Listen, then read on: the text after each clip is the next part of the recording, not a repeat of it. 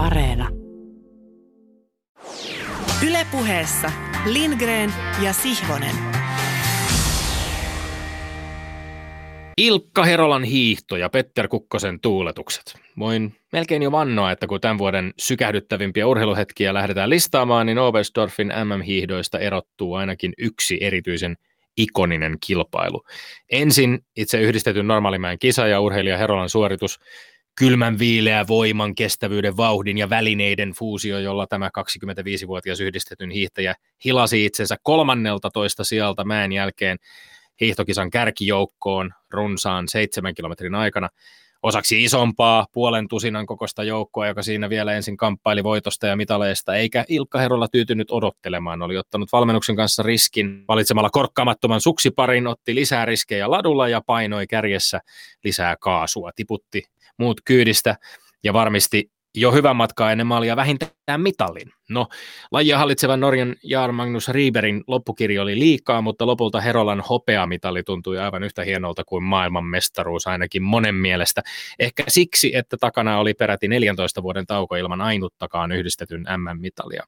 Kun sellaista viimeksi juhlittiin, hiihdettiin Sapparossa 2007. Vuodesta 2007 on pitkä aika. Silloin syntyneet ovat nyt yläkouluikäisiä ja väliin on siis mahtunut lähestulkoon yhden urheilijasukupolven mittainen tauko. Sapparon kisoissa muuan Hannu Manninen otti yhdistetyn sprinttikisassa kultaa, aivan kuten Suomi joukkuekilpailussa, minkä lisäksi Anssi Koivuranta nappasi toisessa henkilökohtaisessa kilpailussa pronssia.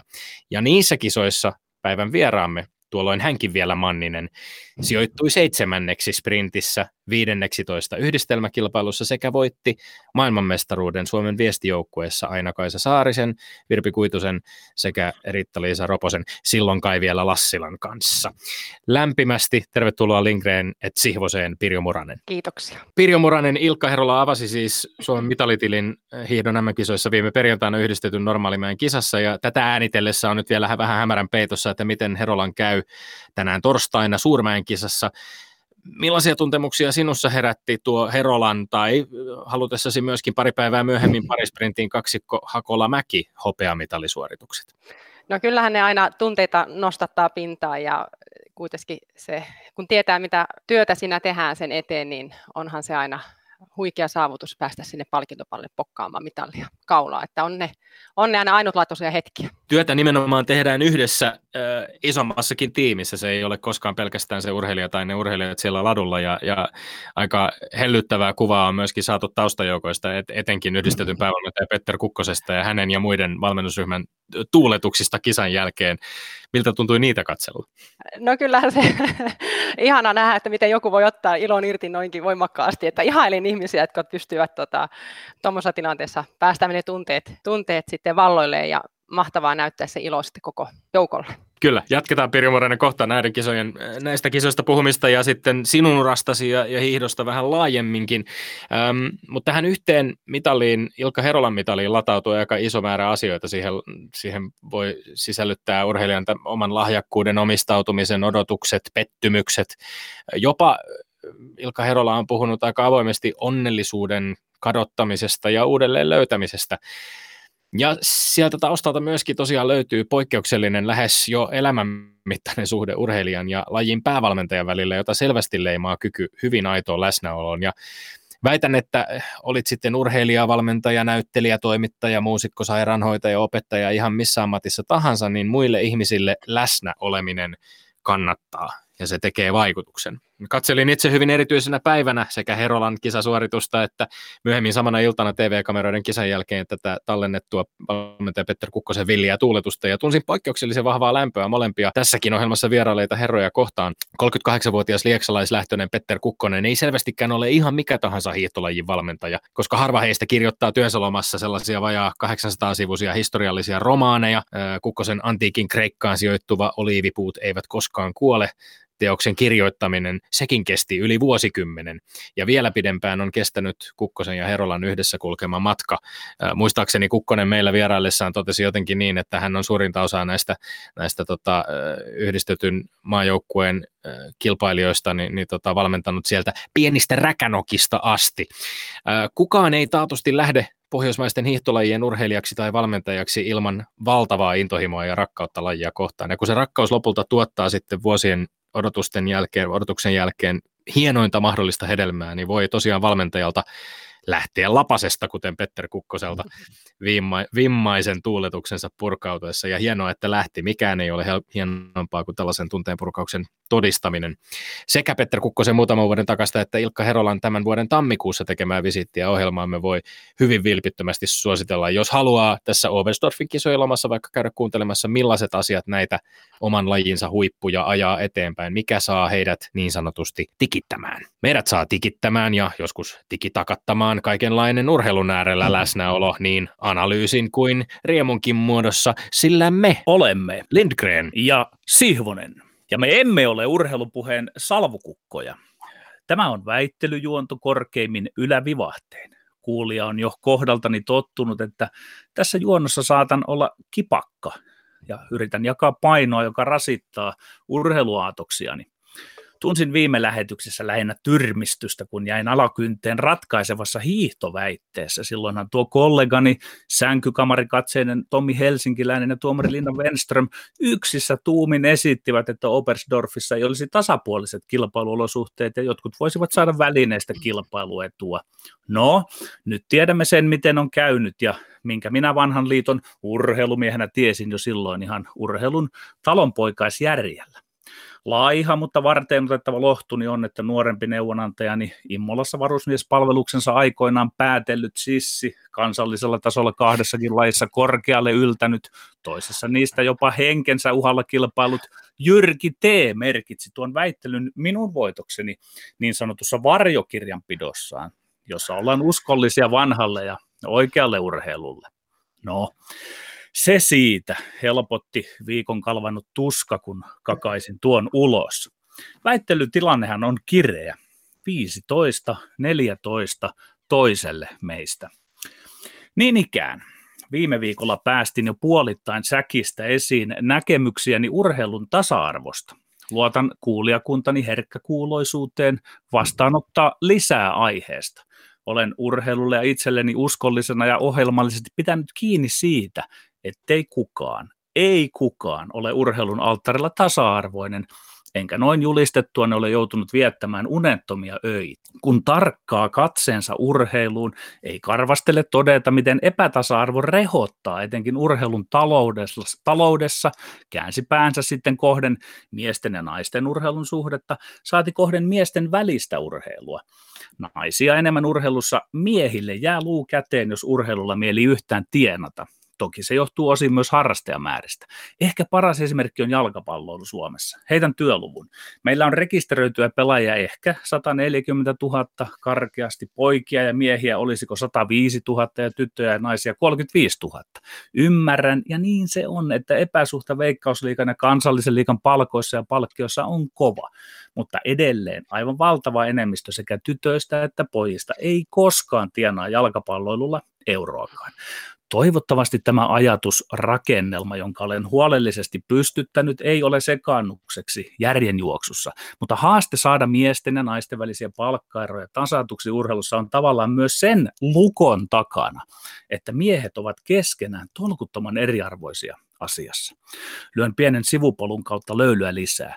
Kokeellinen urheilupuhe puristaa ajanolon asioita prinsiipeiksi, jotka olen vienyt plus ultra edemmäksi, aivan ymmärrettävyyden rajoille. Oppinut kuulija muistaa esimerkiksi kiskaisuni, urheilun tarkoitus on urheilun lopettaminen. Vaan nyt tulee uusi prinsiippi. Onko kuulijan kynä valmiina siellä vasemmalla rivin päässä? linjaan. Olit tyttö tai poika, jos ajattelet ja jos vanhempasi ajattelevat, että hankit koulutuksen urheiluun, se koulutus johtaa käytännössä vuoren varmaan urheilutyöttömyyteen rahallisesti. Euroakaan et tule saamaan. Otan ymmärrystä yhyttävän lyhyen esimerkin. Haluan itse siinä sivussa valmentaa lätkässä mussukoita Vol 3 joskus 13 vuotta sitten. Kaikkiaan aloittavia poikia Hämeenlinnassa siinä ikäluokassa oli noin 60 kappaletta. Tällä hetkellä heistä lätkällä tienaa pikkuisen vain kaksi nuorta miestä. Ja jo nyt noin 50 poikaa on lopullisesti pudonnut lätkästä elämään urheilu ei ole työllistänyt. Minä, joka kannatan jyrkästi tasa-arvoa, sekä mahdollisuuksien että päämäärien tasa-arvoa, en meinaa löytää mekanismia, joka sujauttaisi sen tasa-arvon urheiluun. Sikäli kolmas prinsiippi, niin urheilusta osin omalakisena ulottuvuutena yhteiskunnan reunamilla taitaa edelleen pidellä puoliaan, vaikka kovaa kyytiä, ja hyvä niin, yhteiskunta nykyään tekee lähentelyyrityksiään urheilun vaiheille. Vaan väittelyssä me eivät yksin prinsiipit riitä. On oltava kykyä reagointipeliin, tuosta suurisuisesta kokeellisen urheilupuheen Muhammad Alia vastaan. Kun meitä liekitetään Riitta-Liisa Roposen iällä, sen jälkeen hiihtäjiemme sprinttiinnostuksella ja kolmanneksi näkyy olevan vääntö jälleen kerran, millaisin sanoin ja kielikuvin urheilusta sopii puhua. Tomi Lindgren, tiedän, että pistät kuin ampiainen, mutta tanssitko kuin perhonen? Aivan ehdottomasti ja muistan myöskin muutaman vuoden takaa äh, sellaisenkin tutkimuksen, että urheilevan naisen euro on noin kolme senttiä. Mutta sopiiko, että alamme väitellä? No kyllä sopii, ehdottomasti. Hyvä, hyvä. Ensimmäinen väite. 42-vuotias Riitta-Liisa Roponen oli parhaana suomalaisena kymmenes naisten 10 kilometrin vapaan hiihtotavan kilpailussa Oberstdorfin MM-kisoissa. Onko oikein perustella Suomen naisten hiihtomaajoukkueeseen kohdistuvaa kritiikkiä Roposen menestyksellä, kyllä vai ei? Ei, ei missään nimessä ole oikein käyttää 42-vuotiasta superatleettia lyömäaseena muita suomalaisia maastohiihtäjiä vastaan. On kovin kuvaavaa, että kun Tom Brady – voittaa 43-vuotiaana seitsemännen Super Bowlinsa, tai Teemu Selänne pelaa 43-vuotiaana kuudensissa talviolympialaisissaan. Kukaan missään ei ihmettele, miten surkealla tasolla näiden tähtien kukistamat kilpakumppanit pelaavat, kun he ovat päässeet näin pitkälle. Jännästi kuitenkin maalipuut siirtyvät, kun aletaan puhua naisurheilijoista. Jo hiihdon SM-kisoissa Roposen ja Kaisa Mäkäräisen menestys sai monet hämmästelemään, miten on Suomen hiihtäjien tason romahtanut. No, ei ole vaikka tämä kausi on ollutkin vähän heikompi ennen kaikkea Kerttu Niskasin ja Krista Pärmäkosken terveysongelmien takia, Mäkäräisen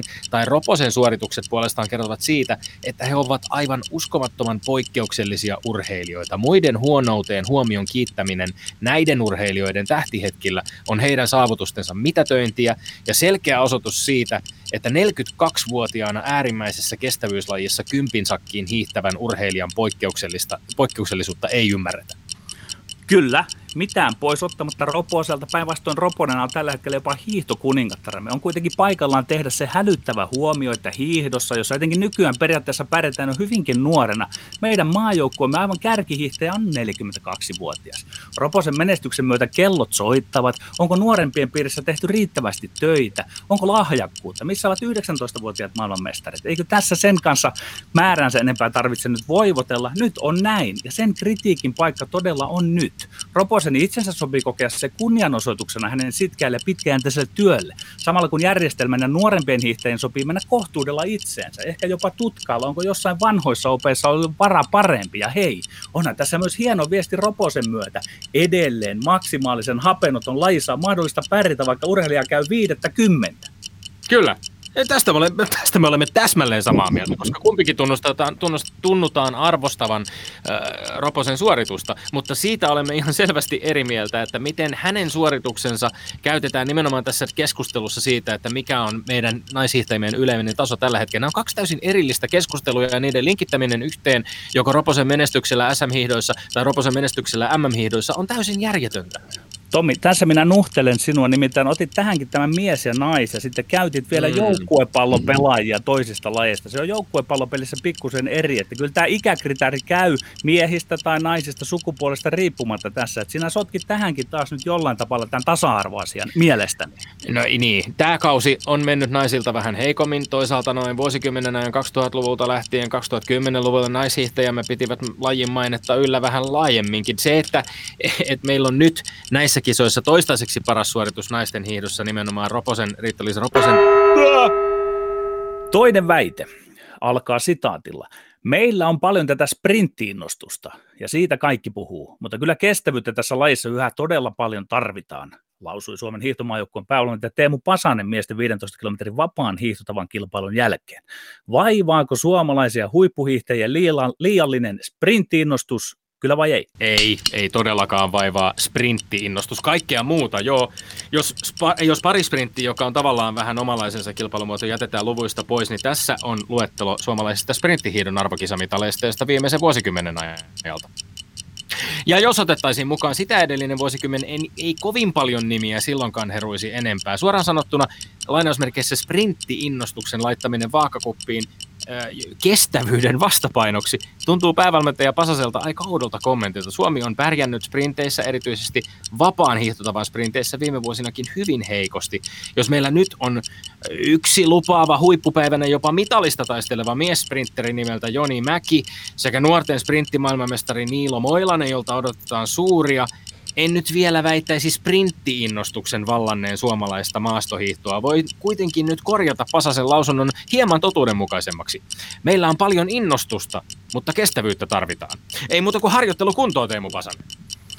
Kyllä, Kyllä vaivaa liiallinen sprintinnostus. Teemu Pasasen huoli on aito ja hän ilmaisen sen äärimmäisen hienolla tavalla, josta käy ilmi, ettei hänellä, niin kuin ei minullakaan ole mitään sprinttiä vastaan, päinvastoin. Mutta ammattivalmentajana Pasanen huomauttaa vastaan sanomattomasta asiasta, jossa panostus on sprintissä tai jos pyritään viljelemään sekä sprinttiä että normaalimatkoja, sprintin hinta harjoittelun suhteen saattaa olla, että kestävyysharjoittelu jää kesannolle tekemättä, kun Anna aerobinen suoritus toki vaatii omanlaisensa harjoittelun. Kuten meillä täällä todisti vieramme Matti Happo Heikkinen, ne hapot, ne hapot, muistutan minäkin. Ja sen asian huolella Teemu Pasanen tuo esiin hienosti muotoilevan asian tiiviisti, upealla käsitteellä sprintti, innostus orastavan kestävyysvajeen mä en ymmärrä sprintti-innostuksesta puhu, puhumisesta, koska tässä on niin kuulunut lähinnä sprinttikritiikkiä, kun puhutaan suomalaisesta hiihdosta.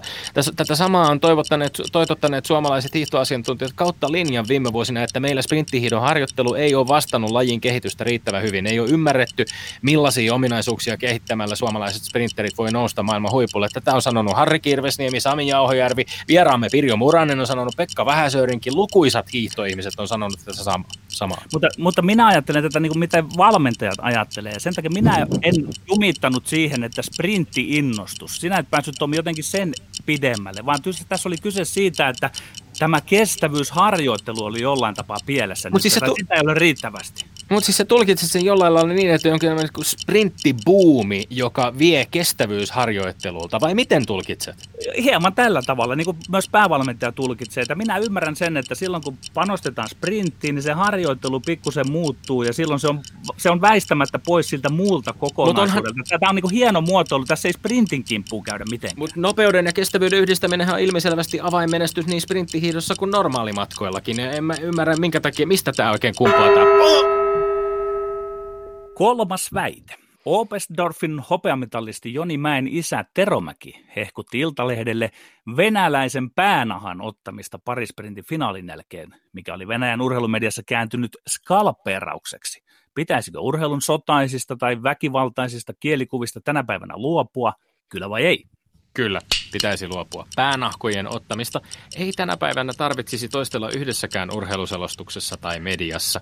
Toki tässä tapauksessa hiihtäjän isän aika harmiton kommentti on johtanut turhaan paisutteluun. Sattumoisin muuten samassa iltapäivälehdessä, jossa julkaistiin niin alkuperäiset isämäen kommentit kuin venäläisreaktiot niihin.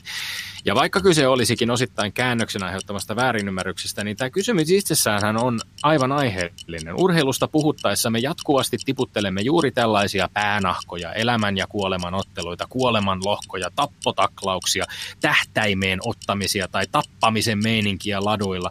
Niitä sen kummemmin miettimättä. Tosiasiassa yksikään ottelu tai kilpailu ei oikeasti ole elämän ja kuoleman kysymys, eikä mielestäni tee meille eikä urheilulle hyvää viljellä tällaista turhaa ylidramaattisilla sanoilla höystettyä hyperbolaa tilanteista, joita voisi kuvata, joita voisi kuvata täsmällisemminkin. Ei Joni Mäki ottanut kenenkään päänahkaa Oberstorfissa, hän hiihti nopeammin kuin Venäjän Melnichenko. Ei, Ei missään nimessä. Urheilun kieli on urheilun kieltä. Se on välttämätöntä, kuten varhaiset strukturalistit ja lingvistiikan ja filologian todistavat kieli tekee sen eron. Tarvitaan kielellisiä syvärakenteita, jotka poikkeavat toisten alojen kielestä. Se urheilun kieli. Otetaan päänahka, äkkikuolevan maali, puolustetaan sota-aluetta siinä maalin edessä. Koppilyönnistä haavoittuu, ammutaan kaukolaukauksia, poltetumaan taktiikka. Jokainen, joka on vähänkin kartalla ymmärtää, että tuo on symbolista puhetta. Päänahka tuo mieleen voiton, ei sitä päänahkaa. Urheilun voitot ja tappiot sisältävät tunnetta. Siksi urheilua kuvaavan kielen sopii liikkua korkeimmissa kuveltavissa ylävivahteissa ja rekistereissä. Havuja perkele. Saksa on paskamaa. Nyt heität niin, että piip repee. Ehkä otin, ehkä en. Sounot, kunnan hyppy kulkee. Ei tällaisilla seipähillä hiirä sonnikaan. Urheilukielen sopii olla ja kulkea sopivuuden rajoilla. Samoin rajoja tutkii itse urheilu. Ja tämä on tärkeää. Niin kauan kuin urheilla ei sodita. Urheilussa sota on tuotu leikin alueelle. Urheilun sotavertaukset suorastaan ilkkuvat sodalle, ironisoivat sotaa. Urheilun sotapuheet suorastaan alviivat, että me emme sodi, me pelaamme, me hiihdämme. Puheet ovat puheita ja kisan jälkeen paiskataan kättä. Eri mieltä. Urheilun on urheilun kieltä, mutta urheilun kieli on myöskin useimmiten aivan tajuttoman tympeää sotaretoriikkaa, uusintavaa symbolista puhetta. Ja sitten jos se ei ole sotaretoriikan toistelua, niin se on viinaa tai sukupuolielimiä, jota sä nostit hyvin ansiokkaasti tässäkin esiin. Jos urheilun kieli on urheilun kieltä ja se on spesifiä ja se, siihen kuuluu tietynlaiset ilmaukset, minkä ihmeen takia niiden aina pitää tulla samasta maskuliinisesta uhoon, sodankäyntiin, kuolemaan perustuvasta retoriikasta? Miksi Eli... aina sieltä? E- eli tässäkin sinä olet nyt asettamassa vastakkain maskuliinisen ja feminiinisen. Minä näen, että, ei, minä, minä näen, että tämä on sukupuolta urheilukieltä, mitä tässä on viljelty. Ja olen kuullut sitä yhtä lailla viljeltävän. Naiset viljelevät sitä pukukopeissa, miehet viljelevät sitä. Ja se on sitä, että sota on tuotu symbolisen alueelle Miksi urheiluun. puhutaan runollis- runollisista hyökkäyksistä tai hoivajääkiekosta tai jostain ihan muusta? Miksi aina puhutaan... No niin, Hohoi. sitten siirrytään tuota, jahas sieltä sanotaan, että hohoja. Mutta hohoja. Hohoja. Hohoi vai hohoja? Niin. Jotakin sinne päin. Joo, Pire Muranen, ota ohjat ja haluamassasi järjestyksessä mahdollisesti jännityksen säilyttää kohta kohdalta ja voittaja pitää saada erotelluksi. Muuta sääntöä ei ole.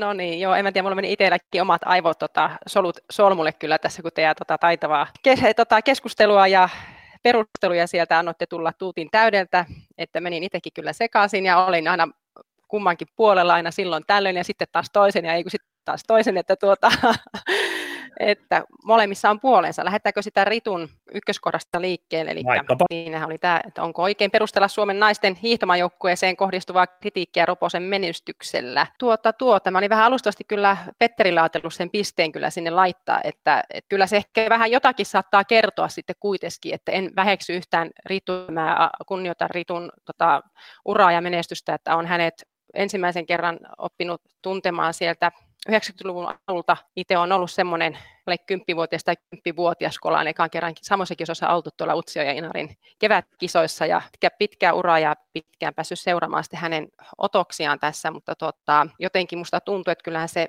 kuitenkin se nuorempi sukupolvi pitäisi minusta olla siellä hänen edessään.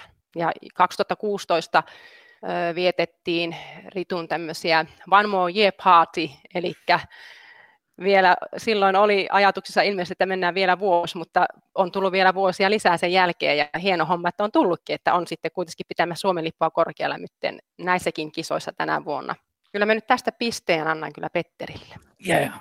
Hyvä näin, hyvä näin. Pakko äh, tähän tarttua vielä, kun puhuit teidän äh, välisestä suhteesta, olet tuntenut äh, Raposen pitkään ja olet olet hiihtänyt hänen kanssaan samassa joukkueessa, olet kilpailut häntä vastaan tietysti myöskin, niin minkälaisia tunteita se sussa herättää siis äh, Riitta-Liisa Roponen 42-vuotiaana maailmanmestaruuskisoissa kymmenennellä sijalla. Mm. Hän on sinuakin muutaman vuoden vanhempi ja itse lopetit aktiiviurasi maaliskuussa 2011, eli pari-kolme viikkoa tästä eteenpäin. Siitä tulee kymmenen vuotta kuluneeksi, kun, kun laitoit itse pillit pussiin ja jätit hiihtoladut taaksesi.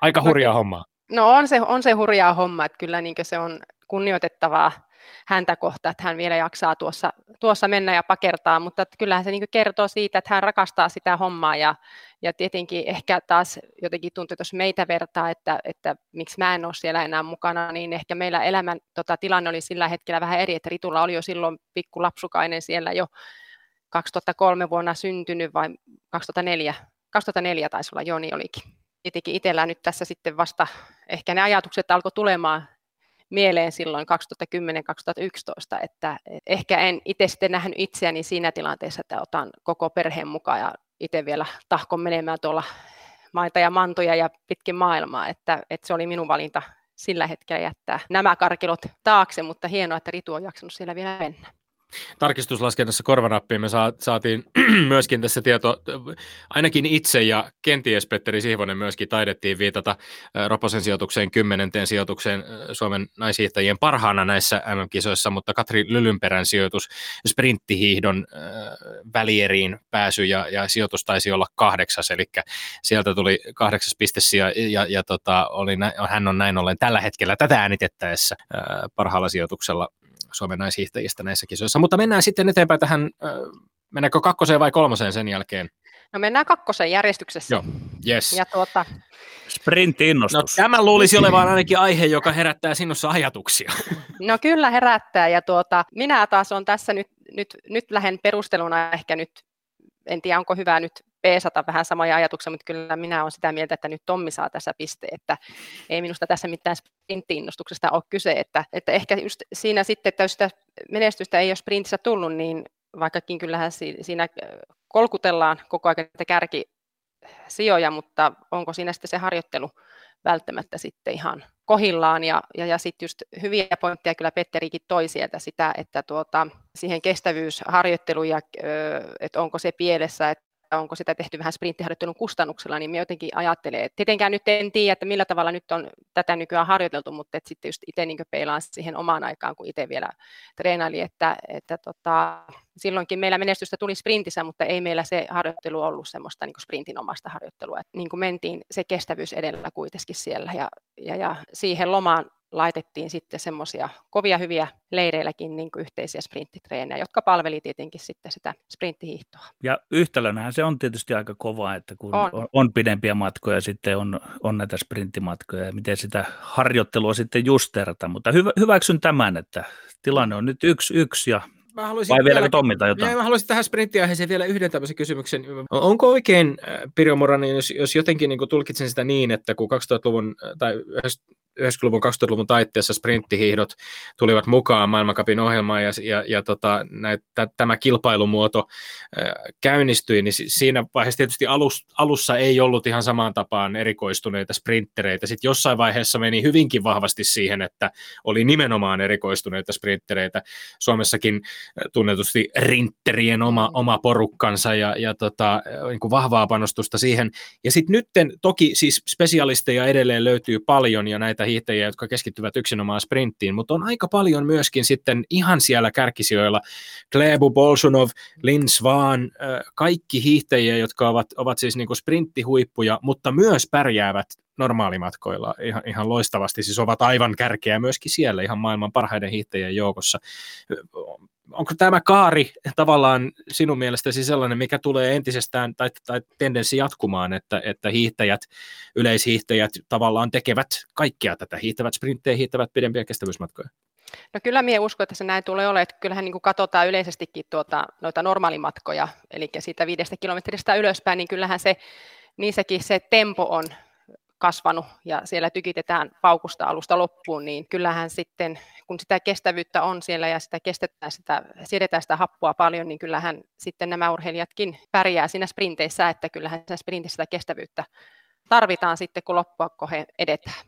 Ja sitten tämä taktinen puoli, koska yhä enemmän enemmän tunnutaan myöskin, tai tuntuu olevan suuntaus se, että halutaan laittaa hiihtäjät hiihtämään yhdessä samaan aikaan siellä ladulla, niin, eli mikä on myöskin sprintissä tietysti se, se kilpailumuoto. Kyllä, ja suksen hallinta ja just, että osaat vähän lukea siinä niitä muita urheilijoita rinnalla. No niin, hyvä, mutta öö, meillä on vielä viimeinen, viimeinen ratkaiseva väittely jäljellä, koska ollaan yksi yksi tilanteessa. Tuomari on miettivän näköinen. Jahas, minä olen miettivä, kyllä. tämä, on, tämä, tämä on pahaa kyllä paikka, että, tuota, aa, että pitäisikö nämä kielikuvat poistaa, jättää kaikki nuo tuommoiset hienot, legendaariset lausahukset kaikesta, kaikkien unholaan en tiedä.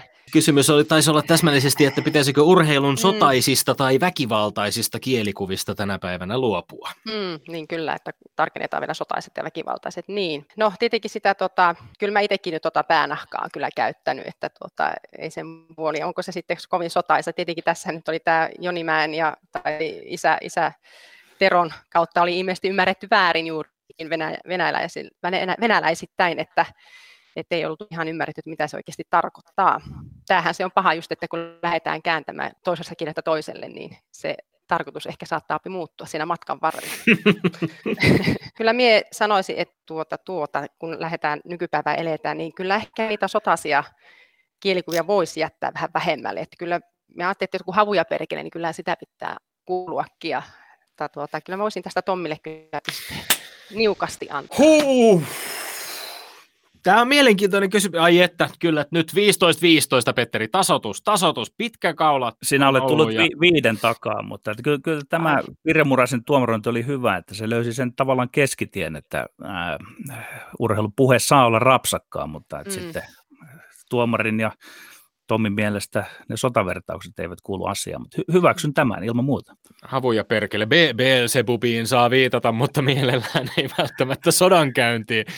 Vähän, vähän mä arvostin kyllä kovasti Petteri sun argumentteja myöskin tässä mm. nimenomaan siitä urheilun, urheilun kieli on urheilun kieltä ja totta kai se on symbolista, mutta mutta ehkä se olisi mielenkiintoista vähän ravistella sitä symboliikkaa ja, ja miettiä, että mistä, mistä se symboliikka tulee, mistä, mistä se kieli tulee, koska hyvin usein se tuntuu tulevan nimenomaan sieltä sodankäynnin puolelta. Totta kai siis onhan, tämä, tähän on ymmärrettävät syyt. Usein on ka- joukot tai, tai yksilöt, jotka kamppailevat keskenään, kuten sodissakin tekevät, mutta, mutta voisi löytyä varmaan vähän jonkinlaista muuta, uutta retoriikkaa. Joo, ja kyllähän se sinun selityksesi siitä maskuliinisuudesta pitää paikkansa, että kyllähän ennen sai urheilla vain miehet, ja ketkä ne sotia kävivät, ja sieltä se ehkä se puhekin on tullut, että jos jossain, niin tässä saattaa olla se murtokohta, mitä voisi vähän edistää, että tuoda sitä uutta, ehkä tuorempaa urheilupuhetta. Kyllä, mutta tässä vaiheessa meidän on ehdottomasti kiittäminen Pirjo Murasta päivän tuomaroinnista. Tämä on, e, nämä kiitokset ovat erityisen suuret siitä syystä, että nyt ollaan tosiaan päästy tasatilanteeseen. 30 lähetystä on tätä kautta käyty meidän laskujen mukaan ja olemme väittelytilanteessa 15-15, eli kevättä kohti ei voitaisiin mennä jännemmissä merkeissä. Lindgren ja Sihvonen. Pirjo Muranen Ounasvaaran hiihtoseuraa edustanut entinen huippuhiihtäjä, seitsemänkertainen maastohiidon arvokisamitalisti, sprintin maailmanmestari 2001, MM-pronssimitalisti 2009, kaksi viesti kultaa MM-kisoista, yksi viestin MM ja yksi olympiapronssi, yksi parisprintin MM-hopea ja lukuisia muita saavutuksia urallasi. Me aiemmin ehdittiin kysellä hieman näitä, näitä väittelyiden yhteydessä ja, ja alkujoinen yhteydessä ajatuksiasi Oberstdorfin suomalaismenestyistä, mutta totta puhujen heitähän on ollut toistaiseksi kuitenkin aika vähän, ja kun tällä kaudella aiemmin hyvin hiihtänyt Kerttu Niskanen on nyt loukkaantumisen takia sivussa sairasta otteluista kärsinyt Pärmäkoski aivan alkukautta lukuun ottamatta hieman ailahtelevasti hiihtävä Iivo Niskanen eivät kannattele maajoukkuetta ihan entiseen tapaan, niin onko se nyt niin, että me saadaan ehkä olla jopa vähän tyytyväisiä tähän tämänhetkiseen kahden hopeamitalin saldoon, koska sieltä on kuitenkin tullut pienoisia yllättäjiäkin noussut esiin? No kyllähän se totta on, että eihän se menestys ole sitä ehkä, mitä me urheilukansalla on odotettu, ja ei varmaan urheilijatkaan itse tietenkään, että kuitenkin se tähtää aina niissä mitalleissa. Eihän siinä auta. Yritetään, on onneksi sitä kisoja vielä jäljellä. Siellä 50 ja 30 eh, maastohiossa on edessä ja, ja, ja tosiaan yhdistetyt, yhdistetyn puolelta vielä pystyy mitaleita ropisee jopa tänä päivänäkin. Että. Kuinka tarkasti sinä seuraat ja olet seurannut lopetettua se itse huippuurheiluuran uran se hiihto olet seurannut? No aika siinä urani lopetettua niin 2011, niin sitten ehkä muutama vuosi siinä, niin tiiviimminkin, kun olin siinä Ylen asiantuntijanakin hiihtopuolella, mutta kyllähän tässä niin aika vähäistä ja heikkoa tämä minun seuraaminen kyllä on tässä, että nämä kolme poikaa alle kouluikäistä pitää minut sen verran kiireisenä ja tiukasti heihin sidottuna, että tuota, harmillisen vähäiseksi on kyllä sitten se puoli jäänyt. Tietenkin kisat on aina auki tässä. No näihin poikiin on viitattu lehtijutuissakin, no ihan omana sprinttijoukkueena esimerkiksi. Millä tavalla äh, Pirjo Muranen, kasvatetaanko siellä urheilijaperheessä, äh, minkä lajin harrastajia? Onko, onko, tota, onko jo tiedossa, että tuleeko, tulevatko suuntautumaan kenties äitinsä tai kenties isänsä lajiin? No tota, kyllähän sanotaanko, mie en ole mikään semmoinen lapsen kautta elävä vanhempi, että mä alan toteuttaa omia haaveitani lapsen kautta, että on semmoinen mahdollista ja anna hänen kokeilla kaikkia mahdollista, mitä tietenkin mahdollisuuksien mukaan. Että, että nyt tästä tietenkin on helposti lähetty hiihon, hiihon kautta ja, ja kesällä sitten tietenkin on vähän suunnistuksen parinkin jo vanhimpaa lasta ollaan käyty mettässä kulkemassa, että maltillisesti eteenpäin, vähän kuulostele mitä se lapsi haluaa.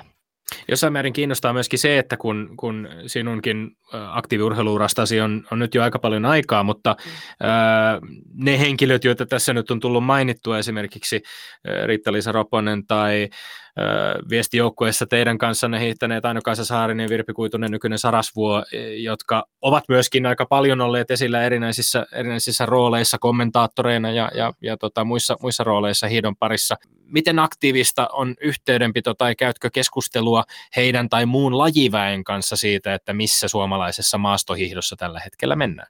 No tosi vähän. Minä olen epäsosiaalinen ihminen, että minä kyllä tosi huonosti pidä yhteyttä kehenkään. Et se on kyllä nyt minun heikkouteni. Jos, jos pohditaan niitä, niitä sinun aikojasi edelleenkin ja nimenomaan sitä suomalaisen naishiihdon niitä huippuaikoja, jolloin, jolloin naiset hyvin pitkälti kannattelivat suomalaista hiihtomenestystä. Nyt ollaan ehkä tavallaan tultu sitten siitä vähän, vähän suuntaan jossain määrin ehkä kääntynyt tai tasottunut ainakin nämä puntit ollaanko sillä tasolla sinun mielestäsi, jolla Suomen kaltaisen hiihtomaan kuuluisi, että tässä aika paljon tapahtuu tietysti vertailua naapurimaihin ja varsinkin Ruotsiin ja Norjaan. Norjahan nyt dominoi lajia mennen tullen tällä hetkellä ja puhutaan jopa siitä, että se on lajille haitaksi, että yksi maa dominoi näin totaalisesti. Mutta Ruotsikin on noussut sieltä, sieltä aika voimakkaasti kyllä, kyllä menestyjäksi Suomen edelle pohjoismaisissa hiihtolajeissa oikeastaan kauttaaltaan myöskin ampumahidon puolella onko yhtään niin kuin käsitystä tai analyysiä siitä, että, että mitä meillä nyt sitten tehdään väärin? Miksi me emme ole tässä samassa kelkassa mukana? Tietenkin yhtä selkeää vastausta siihen ei, en pysty ainakaan minä sanomaan sitten, että tietenkään kun en ole siellä sitten taustalla näkemässä ja tietämässä, että minkälaista se on se nykypäivän harjoittelu sitten siellä. Ainoastaan pystyn vaan niiden perusteella tekemään päätöksiä, mitä median kautta ja sosiaalisen median kautta sitten tota, saan viestejä peruutan noihin sinun poikiisi mm. ja sitä kautta, että minä vuonna kirjoititkaan pro gradu tutkielmasi? Ootapas nyt, kun mä siirryin tänne Rovaniemelle tekemään loput opinnoista 2013, niin se oli se 2013 taisi olla keväällä. Joo, Oletko sä ja... sen pongannut jostakin? Ky- kyllä olen. Se oli, se oli yhteistyössä. Ja yhteistyössä Ähtävä Anmarin kanssa. Ja tota, hän on myös hiihtonainen. Minkälaisiin tuloksiin pääsitte, kun tutkitte sitä tämmöistä niin vanhemmuuden mm. merkitystä kestävyyslajin ää, uran suhteen? Ja sitten taas toisaalta tämä on vähän pidempi kysymys, että onko nyt sitten millä lailla, kun olet itse toiminut vanhempana, niin mm. onko se muokannut niitä ajatteluja? Mihin tuloksiin pääsitte silloin siinä progradututkielmassa ja sitten sen jälkeen, kun olet sen kertonut, niin ota vähän kiinni siitä, että mitä se nyt oma arkesi on. No kyllähän se on tota, niin kuin viitattiin myös siellä sitten näihin tutkimuksiinkin, että kuljeta kustanna ja kustanna ja kannusta kolmen koon sääntö, että kyllähän se niin siitä lähtee, että se vanhempi on siellä se mahdollistaja ja tukee kaikin puolin sitä lasta siinä omassa urheilussa, niin kyllähän siellä näissä kaikissa arvokisamitalin kestysurheilun saavuttaneiden vanhemmissa oli juurikin tätä samaa ei vikaa, vaan hienoa tota, taitoa ja siinä rinnalla elämistä, että kyllähän se, se on se tärkeä asia siellä. Jos niin myös vertaan omiakin vanhempia, niin kyllähän he ovat tehneet kaikki sen eteen, mahdollistanut minulle sen, että mä olen pystynyt etenemään tällä omalla uralla näinkin pitkälle. Ja molemmille ja, veljillesi myös. Nimenomaan, nimenomaan, että kyllähän niin itse just paljon mietin ja pohdin sitä omaa vanhemmuutta ja muutakin sitten tässä, ja haluan myös niin omille lapsille mahdollistaa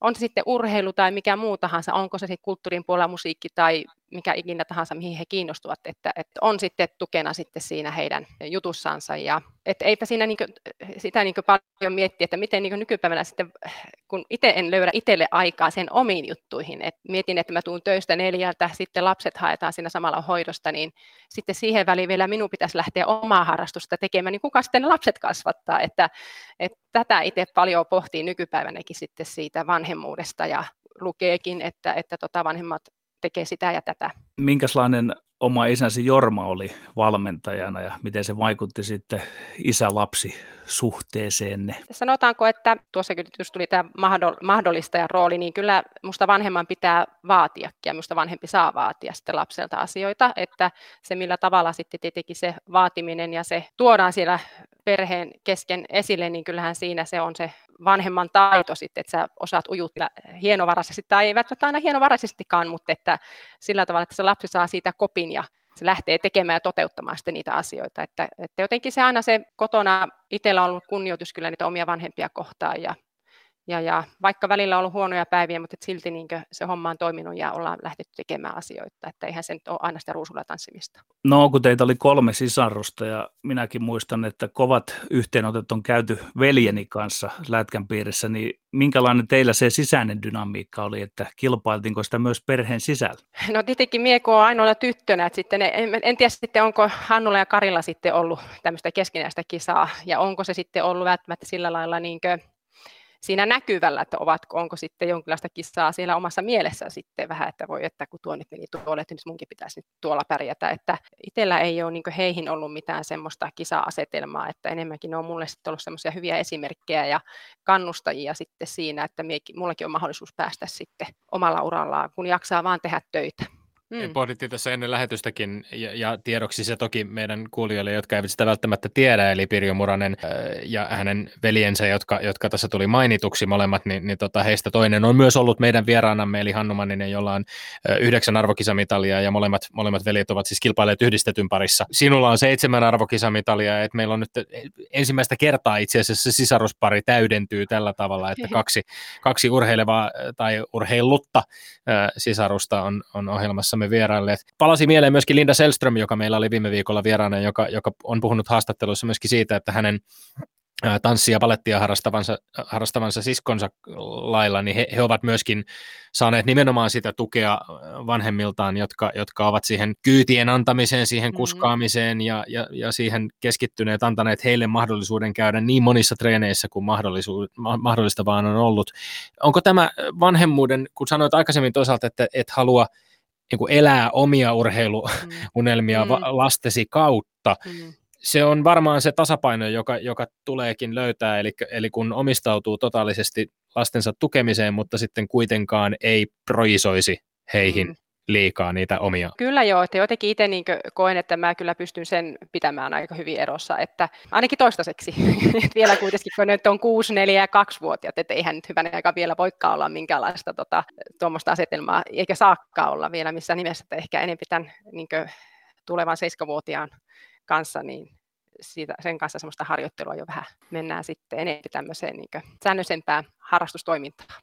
No pieni semmoinen muistiharjoitus, että mm. saatko hahmotettua, että milloin sinä aloit omistaa oman urheilijuutesi? Nimittäin se, että vaikka vanhemmat luo kuinka hyvät olosuhteet, niin sehän ei riitä mihinkään, vaan että minkä ikäinen olet suurin piirtein ollut, kun olet päättänyt alkaa haluta päästä maailman huipulle? Kyllä minä kuule olen varmaan ollut jotakin tuota, en mä tiedä, onko mä maailman huipulle. Kyllä no, voisi ajatella, heitetään nyt veikkauksena semmoinen ehkä alakouluun niitä ylimpiä luokkia, vitos luokkaa, että sitä, sitä luokkaa, että kyllä se niin urheilu sitten, se on ollut kesällä yleisurheilua, pesäpalloa ja talvella alan hiihtoa ollut, että et jotenkin se, että se on semmoinen sisäsyntyinen motivaatio kyllä itsellä ollut aina voimakas sitten näissä omissa lajeissa ja se motivaatio tehdä asioita hyvin ja menestyä, niin että onhan se sieltä aika varhaista vaiheesta kyllä lähtenyt liikkeelle. Ja sitten kun on, on tota, no eihän, jos ajattelen näitä valtakunnallisia kilpailuja, jos niihin suhteuttaa sitä omaa menestystä, niin silloin oli nämä, no nykyäänkin hopeasomman,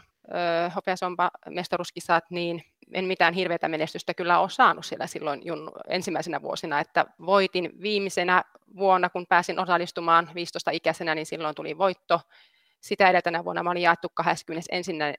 ja sitä, sitä taas taaksepäin niin olin jotain 60-70 sijat, että tuota, se minun voittokulku oikeastaan lähti siitä 15-vuotiaasta sitten eteenpäin.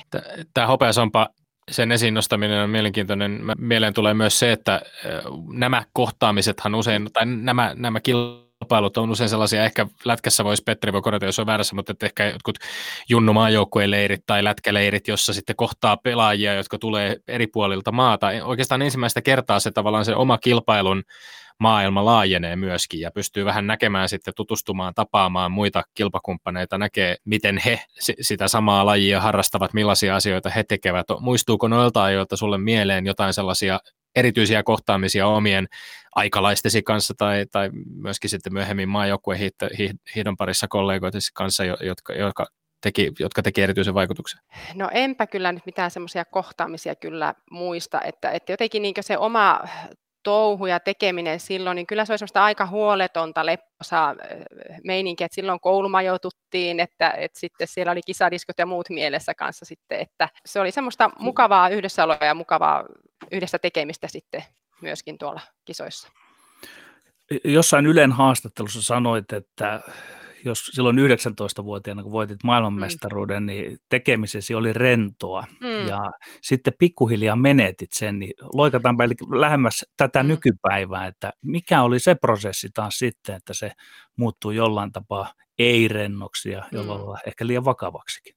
No joo, ehkä siinä semmoinen tietty, just se huolettomuus on ollut ja jotenkin sitä niin kuin on vaan vuosi toisensa jälkeen siinä lukioaikana että ei ole ehkä tarvinnut miettiä niin asioita liikaa sitten, että siinä on se lukio ollut, mikä on ollut itselle tärkeää ja se on ollut ehkä se kuitenkin se ykkösjuttu, että sen on saanut suoritettua sitten siinä, että tietenkin sitä meillä oli niin huippu lukio ja rehtori, että saatiin hommat hienosti sovitettu, että pystyi olemaan jotain jaksoja poiskin, että, että jos oli jossain leirillä ja kisoissa ja muuta vastaavaa, niin, niin, niin ne jotenkin niin solju hienosti yhteen siinä silloin. Ja et sitten tietenkin 2001 vuoden jälkeen, kun lukioonkin kirjoitin ylioppilaksi, niin, niin sitten siihen vaan keskityin siihen hiihtämiseen, että en tiedä sitten oliko sitten, ja toisaalta ehkä se kesä kyllä meni siinä sitten hienosti, mutta sitten mulla tuli siinä se niin rasitusmurtuma, joka sitten sotki minun olympiahaaveetkin sitten 2002, että, että, että se voi olla sitten semmoinen asia, joka sitten ehkä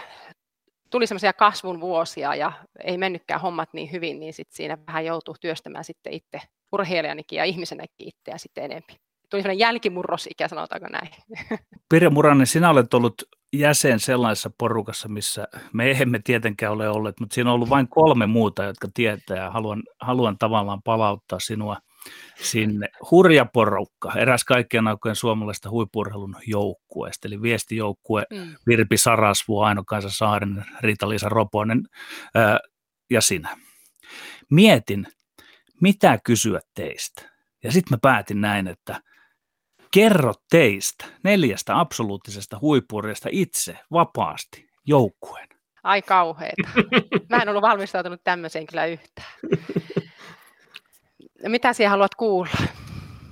haluan kuulla, mitä sinulla, on, mitä sinulla tulee sitä mieleen. Nimittäin sehän on vähän niin kuin myyttinen ja mystinenkin porukka, josta Aino Kansa Saariselta vähän kyselimme, utelimme, että pitääkö se paikkansa, että olet ollut todella kovia kilpasiskoja, niin että se on ollut sisäisesti kovaa kilpailua, mutta mm. minkälainen sinun todistuksesi siitä ajasta, ehkä heistä henkilöönä, tai mm. mitä, mitä tulee mieleen? No tuota, jos me nyt lähden vähän jotain kuvailemaan meitä jokasta, niin en tiedä, jokainen varmaan ajattelee taas ihan eri tavalla, mutta me, on ehkä itse enemmän semmoinen niin joukkuepelaaja tai semmoinen, että me huolehin, että kaikilla niin kuin hommat on hyviä. Ja me niin katon, että, että okei, mä ehkä semmoinen niin heikkojen puolustaja, ei nyt välttämättä heikkoja, mutta niin epätasa-arvoa. Me sitten lähden helposti tuommoisessakin porukassa sitten katsomaan ja ja, ja, ja semmoinen ehkä sovittelijakin omalla tavallaan, että me nyt tuun kaikkien kanssa toimia, me nyt on tämmöinen, tässä nyt me nyt kuulen mukana rinnalla muiden seurana. Et sitten siellä on näitä räiskyviä luonteita, että Aino Kaisa tunnetusti, niin hänen omat, omat tota, juttunsa sitten ja että on, on vahva luonne ja Virpi myöskin, että, että, että heidän välillään tietenkin tässä nyt ollaan vuosisaatossa nähty tätä salamointia ja, ja, ja sitä, niiden, niiden tota, juonikaarien seuraamista on riittänyt, mutta, tuota, mutta tota, hyvin kuitenkin siinä sitten, vaikka erilaisia luonteita ollaan, niin jotenkin sitten siellä ladulla niin ne hommat sitten synkkas hienosti yhteen. Ja, ja Ritu on sitten semmoinen, niin kuin nytkin, että niin kuin jokainen niin kuin nähdään, minkälainen hän on omalla tavallaan niin kuin luonnon lapsi siinä sitten menee tuolla ja nauttii ja äh, tekee sitä, mitä rakastaa. No viestihiihto on ihan omanlaisensa laji myöskin. Ja, ja äh, siinä usein pohditaan sitten myöskin, käydään paljon spekulointia. Nyt tämä on mielenkiintoista, että me äänitetään tämä päivänä, jolloin, äh, jolloin naisten viesti hiihdetään ja meidän normaali lähetysajalla itse asiassa perjantaina hiihdetään miesten äh, viesti äh, Oberstdorfin kisoissa. Mutta paljon on spekulointia etu etukäteen aina siitä, että kuka hiihtää minkäkin osuuden, mm. kuka hiihtää perinteisen osuutta, kuka hiihtää vapaan osuutta, minkälaiset matchupit niin sanotusti on, ketä siellä on vastassa toisella puolella, millä osuuksilla odotetaan irtiottoja ja niin poispäin. Tästä kiinnostaisi kuulla nimenomaan vähän lisää myöskin, kuinka paljon sitä joukkueen sisäistä pohdintaa, arvontaa, määräyksiä siitä, että mikä rooli kullekin kuuluu, tapahtuu, ja onko siinä niissä keskusteluissa nimenomaan myöskin sitten räiskynyt useinkin, vai, vai onko niin, että kaikki ymmärtävät, että no, valmennus on päättänyt näin, me hiidetään nämä osuudet ja näillä mennään? No kyllä se enempi meni tuohon niin määräyksen puolelle, että, että tätä Öö, Magnar Daalen, kun oli meillä silloin valmentajana, kun meillä tuli näitä menestyksiä, niin tuota, en muista, että olisi ollut mitään semmoista yhteistä palaveria, että siellä nyt oltaisiin yhdessä ruodittu ja pohdittu, että kuka menisi millekin osuudelle. Että ehkä siinä saattoi jotakin keskustelua jossakin jo, jonkin asian suhteen olla, mutta että kyllä se niin kuin aika selkeästi meni kyllä sieltä niin kuin valmentajajohtoisesti sitten se minun muistikuvani mukaan sitten tämä, tämä osuusjako kyllä ja, ja selkeät. Totta kai sitten niitä käytiin sitten läpi, että, että miksi niin näin pää, tähän päädyttiin, että tota, ja millä niin taktiikalla lähdetään sitten siihen kisaan. Viestihiidossa tietysti nähdään myöskin sitä, että äh, toisinaan äh, joku hiihtäjistä on se, joka romahtaa tai katkeaa. Tällaiset hetket myöskin varmaan on aika rajuja sitten viestihiihtokilpailujen jälkeen, koska sehän voi olla niin, että kolmella hiihtäjästä menee kisa aivan putkeen ja neljälle, neljännellä ei, ja, ja siihen sitten se menestys sitten tyssääkin.